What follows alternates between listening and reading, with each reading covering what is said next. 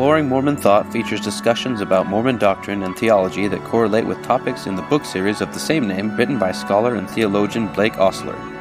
Find us online at exploringmormonthought.com and facebook.com forward slash exploring Mormon Thought.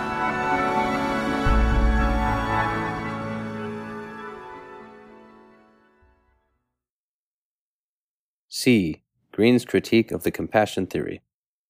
The compassion theory has been criticized by several persons. The measure of a theory is its ability to respond persuasively to trenchant criticism from able critics. I believe that it has the resources to respond to the most serious criticisms. 1. The problem of causing Christ pain for our sins when we repent. Deidre Green maintains that the compassion theory is vastly unacceptable for both Mormons and feminists because it focuses on suffering in an unacceptable way and suggests that those who repent sadistically impose pain on Christ. She stated, quote, If Christ's suffering for an individual's sins does not occur until that individual repents, two problems arise.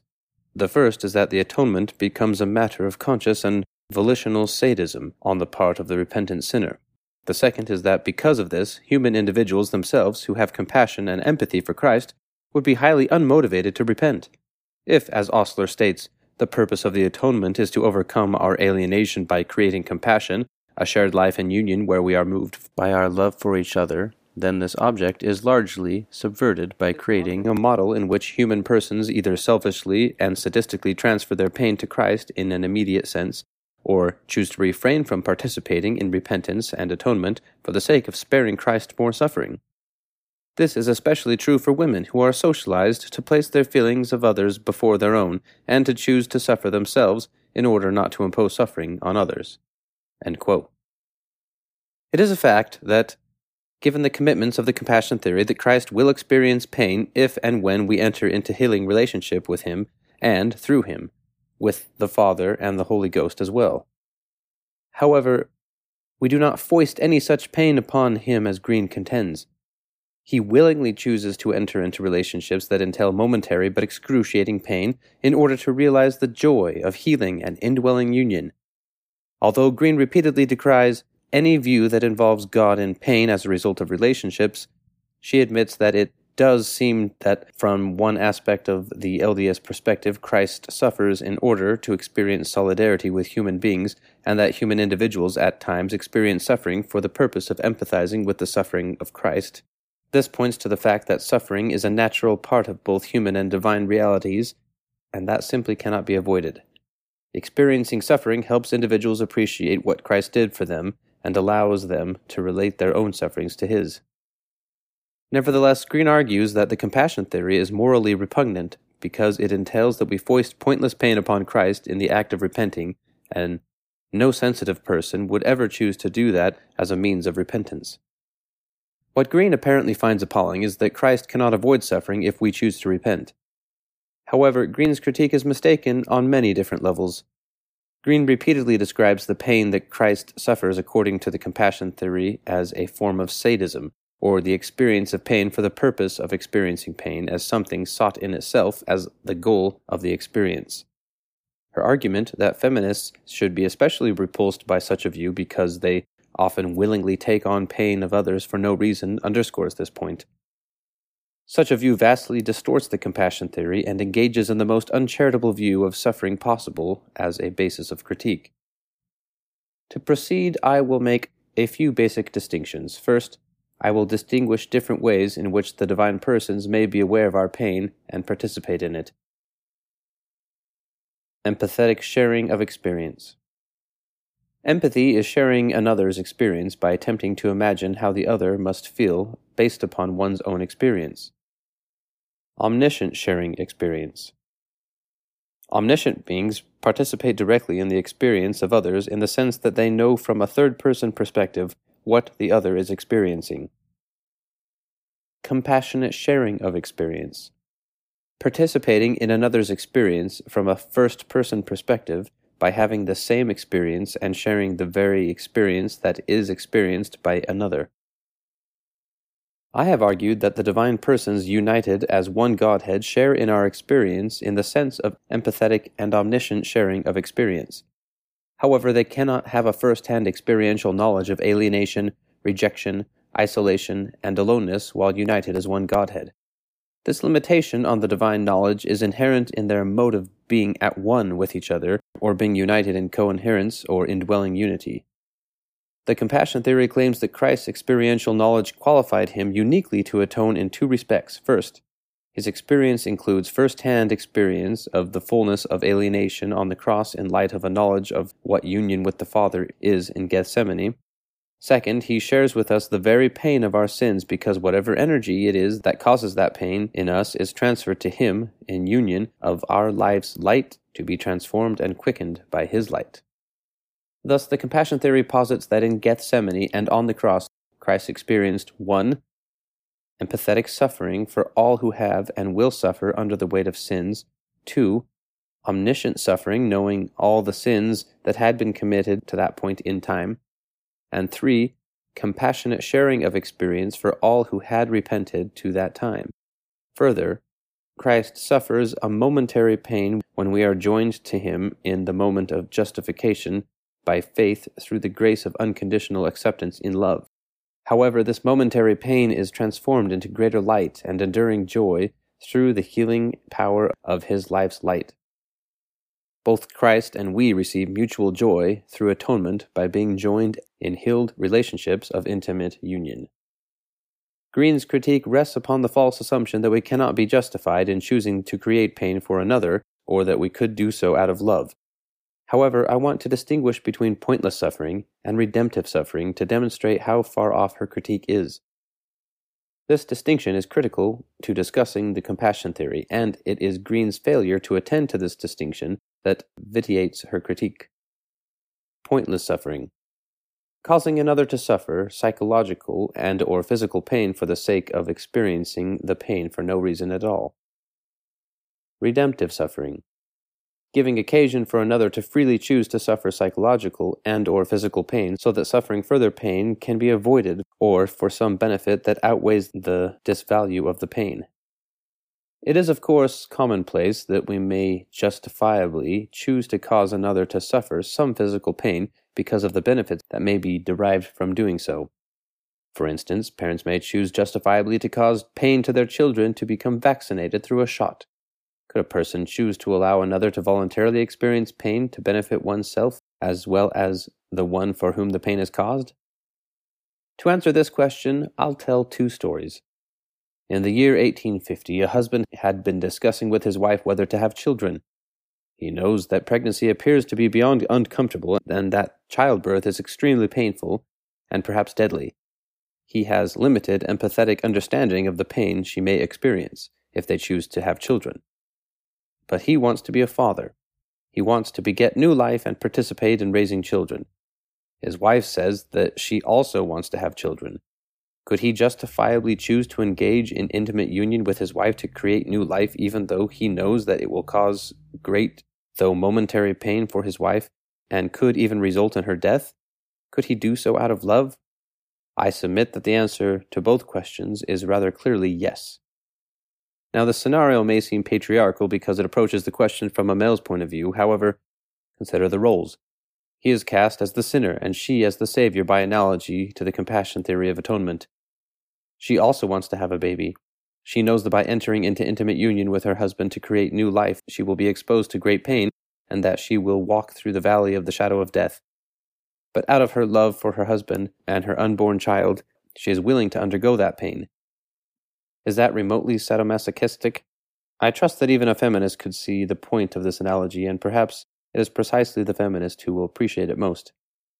Consider another story. A husband has committed adultery. He has hidden the truth from his wife because he doesn't want to hurt her. He knows that she will feel pain if he reveals his secrets. He is truly sorrowful for the injury he has caused to their relationship. However, he desires to have an honest, authentic, and truly trusting relationship with his wife. He loves her and wants to realize true intimacy and a deeper relationship with her. He realizes that he cannot achieve his desire for more intimate and authentic relationship with her unless he confesses. Indeed, he realizes that by withholding the truth, he deprives his wife of the freedom of choosing to be in relationship with him as he truly is. he has made the judgment that if she truly knew him, she would reject him, and thus his secrecy is a form of failing to trust her. Perhaps she will reject him, but he realizes that it is her choice to make. He realizes that he is being paternalistic by attempting to shield her from the pain that the truth about his sins will cause. Is the husband a sadist if he chooses to confess the truth about his affair to his wife and ask her forgiveness? Hardly. It seems to me to be the most loving thing that he can do.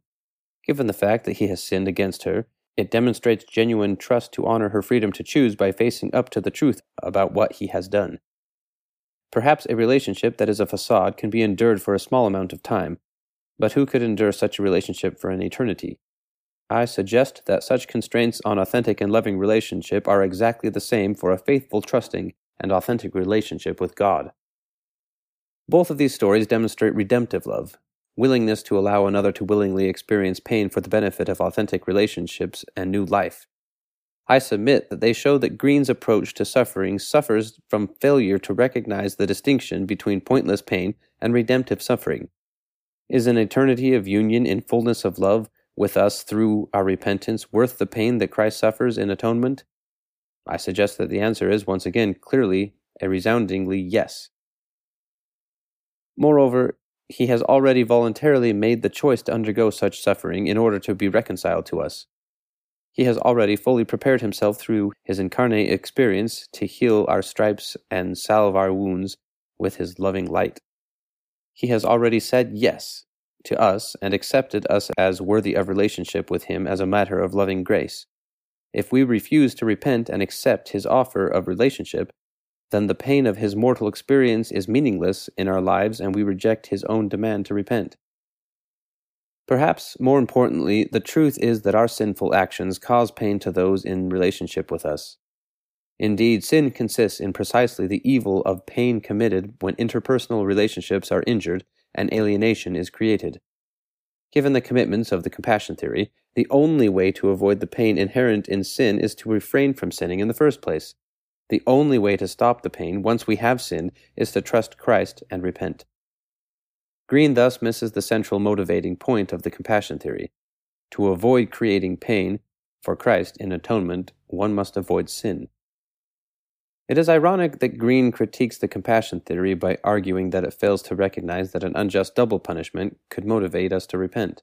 Green argues, quote, While double punishment significantly challenges the concept of justice, it could prove efficacious in motivating persons to repent. Since Ostler's theory focuses on compassion, it might allow for the possibility that when a person believes that Christ has already suffered for sins, she may be motivated to repent by the desire not to allow that previous suffering to go in vain. Ostler's solution presented in order to preserve justice fails to recognize how the concept of double punishment could serve as impetus for repentance for a compassionate person. Yet Green's suggestion here seems both backwards and morally reprehensible. She admits that double punishment is in fact unjust, but this injustice can motivate us to repent because we can give meaning to the pain that Christ has already suffered. How? He has already suffered, and he suffers regardless of whether we repent. What could be less motivating than the fatalistic realization that Christ has suffered, and there is nothing we can do about it because he has already fully suffered, whether we sin or not? That seems to be maximally unmotivating to me. In contrast, the compassion theory entails that if we don't sin, then he doesn't feel the pain of our sins that never occur, Thus, we are motivated to refrain from sinning in the first place, and we realize that there is no cheap grace that gets us off scot free with no one suffering.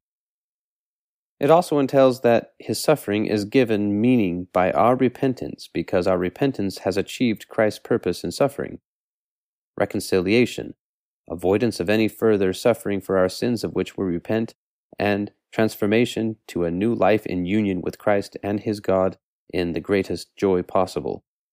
If that isn't motivating to repent, what could possibly motivate us to repent? Indeed, Doctrine and Covenants 19, verses 15 through 20, urge us to repent so that we can avoid the pain of our sins that we will experience if we don't repent. I turn to that scripture now. 2. Critique of Scriptural Exegesis. Green also critiques the scriptural basis that I claim for the compassion theory of atonement. In particular, she criticizes the use of Doctrine and Covenants 19 to support the theory. Doctrine and Covenants 19, 15 through 17 states, Therefore I command you to repent. Repent, lest I smite you by the rod of my mouth, and by my wrath, and by my anger, and your sufferings be sore. How sore you know not, how exquisite you know not, yea, how hard to bear you know not. For behold, I, God, have suffered these things for all, that they might not suffer if they would repent. But if they would not repent, they must suffer even as I, which suffering caused myself, even God, the greatest of all, to tremble because of pain, and to bleed at every pore, and to suffer both body and spirit, and would that I might not drink the bitter cup, and shrink. Nevertheless, glory be to the Father, and I partook and finished my preparations unto the children of men. Wherefore I command you again to repent, lest I humble you with my almighty power, and that you confess your sins, lest you suffer these punishments of which I have spoken, of which in the smallest, yea, even in the least degree, you have tasted at the time I withdrew my spirit. Green states, quote, The canon to which Ostler wants to give primacy states that Christ has already suffered for our sins and that we will suffer for them in futurity if we do not repent of them while in mortality. Scripture is clear that this is a suffering we have not yet experienced and that we cannot comprehend. Yet Ostler claims that Christ feels our pain through our volitional transference. Ostler is correct that the transfer is real, but not that it happens in real time in the act of repentance. Moreover, section 19 implies that God does not consider double punishment unjust. Unquote. Thus, Green reads Doctrine Covenants 19 to state A. God suffered these things in Gethsemane for all who have been, are now, or ever will be mortal, regardless of whether they repent. I accept that Green's reading of Doctrine and Covenants 19 is one possible reading, and perhaps the standard view as far as I know, However, I pointed out four problems with this standard reading. 1. Problem of backward causation. It creates a problem of backward causation because Christ suffers for sins that haven't even been committed yet. 2. Denial of free will. If Christ has suffered for our sins that we will commit, then we cannot be free to not commit them. Nothing could be surer than the logical entailment that we do not have power to avoid performing acts that have already had causal effect in the world before we commit them. 3. Double punishment. The standard reading creates a problem of double punishment because Christ suffers for our sins that we don't repent of, and thus we both suffer for the same sins. 4. Violates the innocence principle. The notion that Christ suffers for our sins violates the principle that it is unjust to cause an innocent person to suffer for the actions of another person who is guilty of those actions. To avoid these problems, I offer another reading of Doctrine and Covenants 19 that I believe remains faithful to the text. B. God suffered these things, i.e., empathetic pain in Gethsemane on the cross and also the actual pain of our sinfulness, for all those who repent, and those who don't repent must suffer these pains personally. Given the fact that the original revelation didn't have any punctuation, the statement in Doctrine and Covenants 19, 16 through 17 is actually, Behold, I, God, have suffered these things for all that they might not suffer if they would repent, but if they would not repent, they must suffer even as I. The referent of all is thus to all those who repent, and not to all that might exist at any time. I suggest that this reading has two overriding virtues. One, it avoids the four problems with the standard reading I have discussed, and two, it makes more sense of the two conditional clauses of the text. Green agrees that the problems I have pointed out are real problems that deserve due consideration. To accommodate these problems so that Christ's suffering doesn't involve backward causation and attendant denial of free will, Green suggests that there is a better reading. Quote, there is a better way around the problem of God's limited foreknowledge by relying on LDS scripture. While for Ostler, a negation of absolute foreknowledge precludes an infinite atonement being wrought at a particular historical moment, in order to be true to LDS Scripture, he must allow the possibility that there is an upper limit to the amount of sin that individuals can commit. If this is so, then there is some maximal level of collective sin of which God is aware, and for which Christ could have atoned at a particular moment in the past. Quote, Given the scriptures of the restoration, one can presume that God can anticipate an upper bound of sin and suffering humans will experience individually and collectively. This does not require God's absolute foreknowledge, but only that God knows where the bounds are set. Christ suffers the maximal amount of human sin. Christ's suffering is not unjust, since his suffering is volitional. Unquote. Green's view would require us to reject the standard reading and reinterpret Doctrine and Covenants 19, 16 through 17 as follows C. God suffered the pain of these things in Gethsemane for all who have, do now, or may ever become mortal to the full extent they could possibly sin, even if they don't actually commit the sins and regardless of whether they repent. Now, this is a rather amazing suggestion, given Green's concern about what she calls the sadistic suffering she claims is entailed by the compassion theory. This view entails that Christ suffers for sins that aren't even committed. Indeed, Christ suffers to the maximum extent logically possible given the persons who could exist.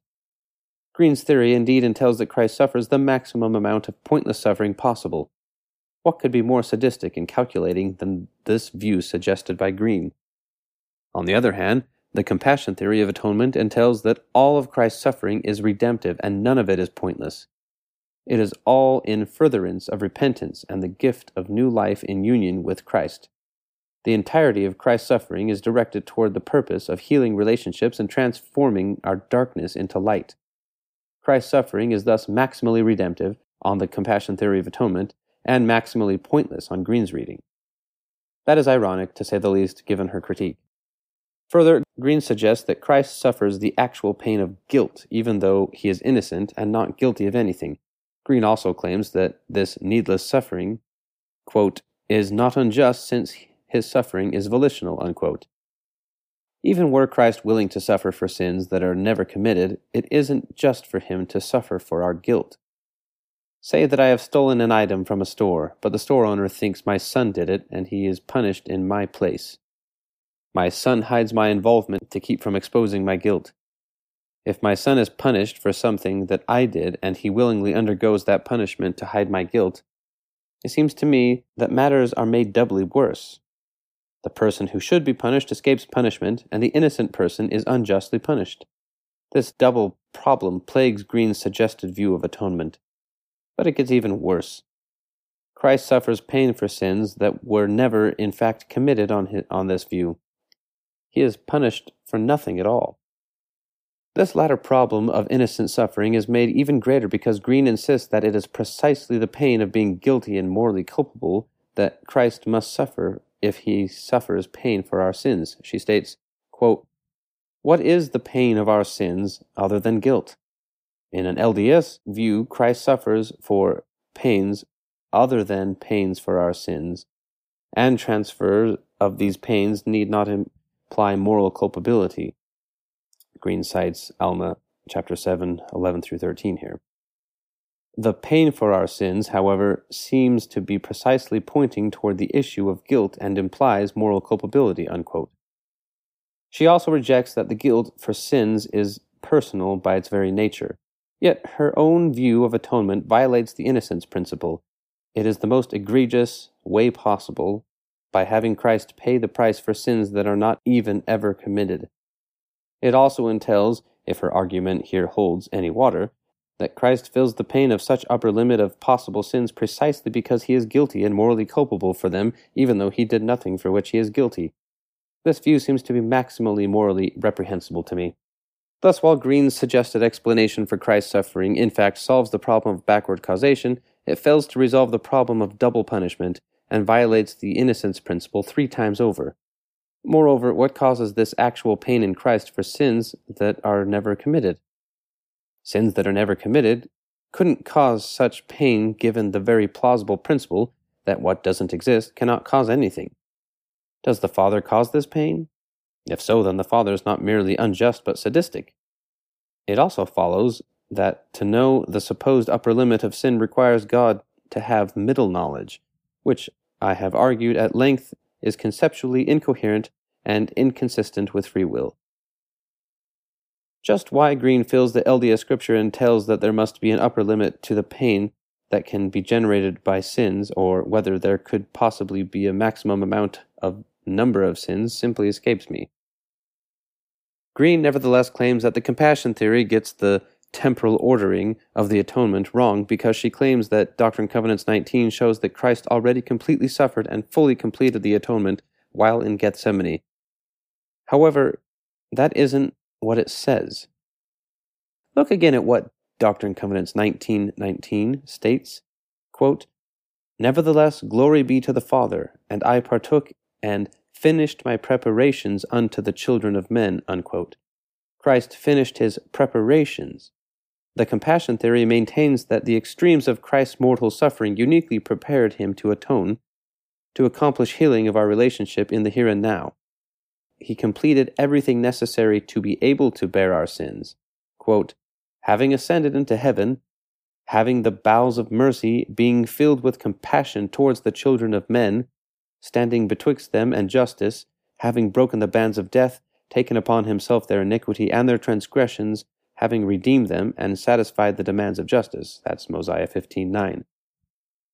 So there is an already completely accomplished aspect of atonement in Christ's experiences in Gethsemane, death on the cross and resurrection. He has completed his preparations necessary to be able to atone. However, there is also an aspect of atonement that is ongoing and not yet fully accomplished union with us through our repentance here and now. Green also argues that the compassion theory adopts a problematic notion of retributive justice that ought to be critically assessed. She argues that my citation of Alma 34, verses 11 through 12, see also Alma 42, entails a notion of retributive justice or the notion that persons must suffer punishment for their violations of law. Alma 34, 11 through 12 says, Now, there is not any man that can sacrifice his own blood which will atone for the sins of another. Now, if a man murdereth, behold, will our law, which is just, take the life of his brother? I say unto you, Nay. But the law requireth the life of him who hath murdered. Therefore, there can be nothing which is short of an infinite atonement, which will suffice for the sins of the world. Unquote. Green is correct that the Nephite law reflected in Alma 34 11 through 12 assumes a retributive theory of justice where a person must suffer a penalty for a violation of law, capital punishment for murder. However, I expressly rejected the retributive theory of punishment. The only purpose for which I cite Alma 34 is to establish the innocence principle.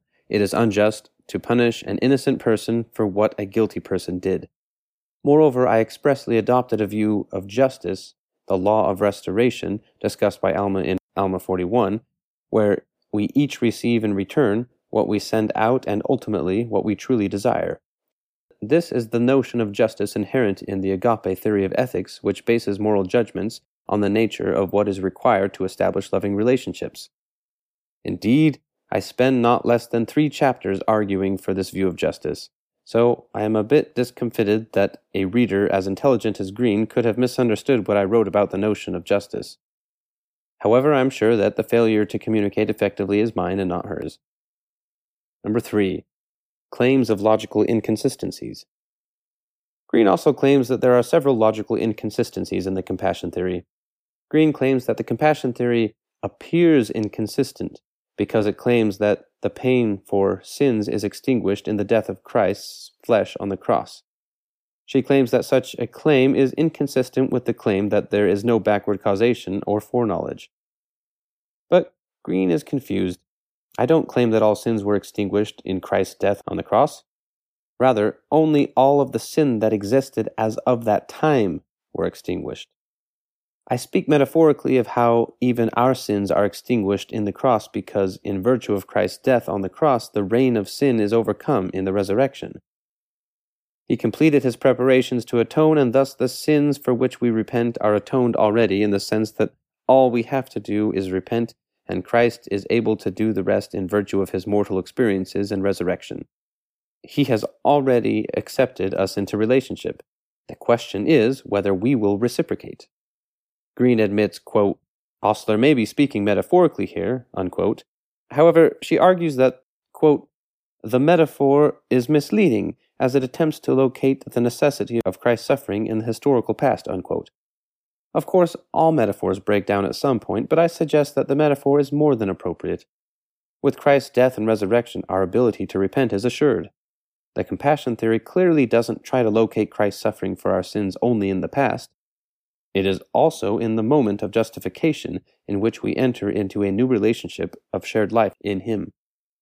She also claims that the theory is inconsistent because it claims that, quote, Christ suffers when we sin, i.e., fail to live the law of love, yet Christ does not suffer until we repent, i.e., succeed in living the law of love by working toward reconciliation and obedience to Christ. Unquote.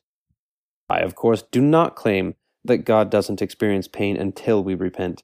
He suffers the pain of loss when we reject Him. Green's assertion of inconsistency fails to pay attention to the distinction between suffering at the time we choose to breach the relationship and alienate ourselves from God, and the compassionate pain that only a God can suffer by sharing our lives with us in indwelling unity. These two kinds of suffering are not mutually exclusive, which of course they must be for Green's argument to work. There are also claims made by Green, following Ivone Gebara, that are rather outrageous in my view. Green joins many feminist theorists in claiming that women suffer in particular as victims of the view that Christ showed love by his sacrificial death. She claims that, quote, what is problematic with lifting up the crucifixion as the ultimate act of love is that it not only validates current suffering, but incites women to seek unnecessary sacrifice. Unquote. Neither Green nor Gebara provide a shred of evidence for this rather strident empirical claim. Moreover, it appears to me to be unsupportable. How would they know that viewing the crucifixion as an expression of God's love for us somehow incites women to seek unnecessary suffering?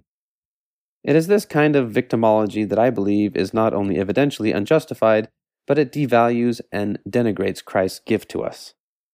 Let us agree that there is nothing good per se in suffering itself. The horror of Jesus' brutal and violent death on a Roman cross is a reminder of the corruption of imperial governmental power and the depth of human depravity and sin. However, the suffering of Jesus is also the ultimate expression of God's loving choice to be with us sinners in the depth of human despair and alienation. The fact that God Himself, the Son of the Father in the Godhead, emptied Himself of His glory to descend below all things to experience the most remote depths of such excruciating physical pain and abandonment by the Father in the moment of greatest need expresses a love so great that it shocks us. In this suffering, we see perfect obedience to God's will to lay down his life for his friends. Green's suggestion that we should not recognize love in Jesus' suffering because it, quote, validates suffering, unquote, misses the entire point of the fact that we have a Savior who suffered for and with us so that we don't have to. Her claims trivialize the undoubted failure to adequately value women's voices in the past. Christ's suffering ends the need to suffer.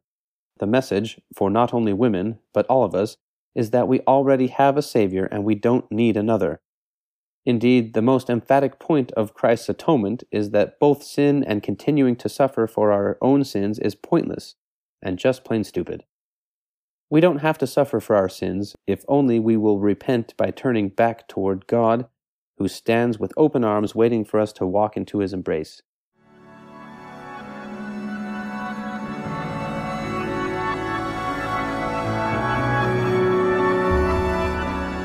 Thank you for joining us.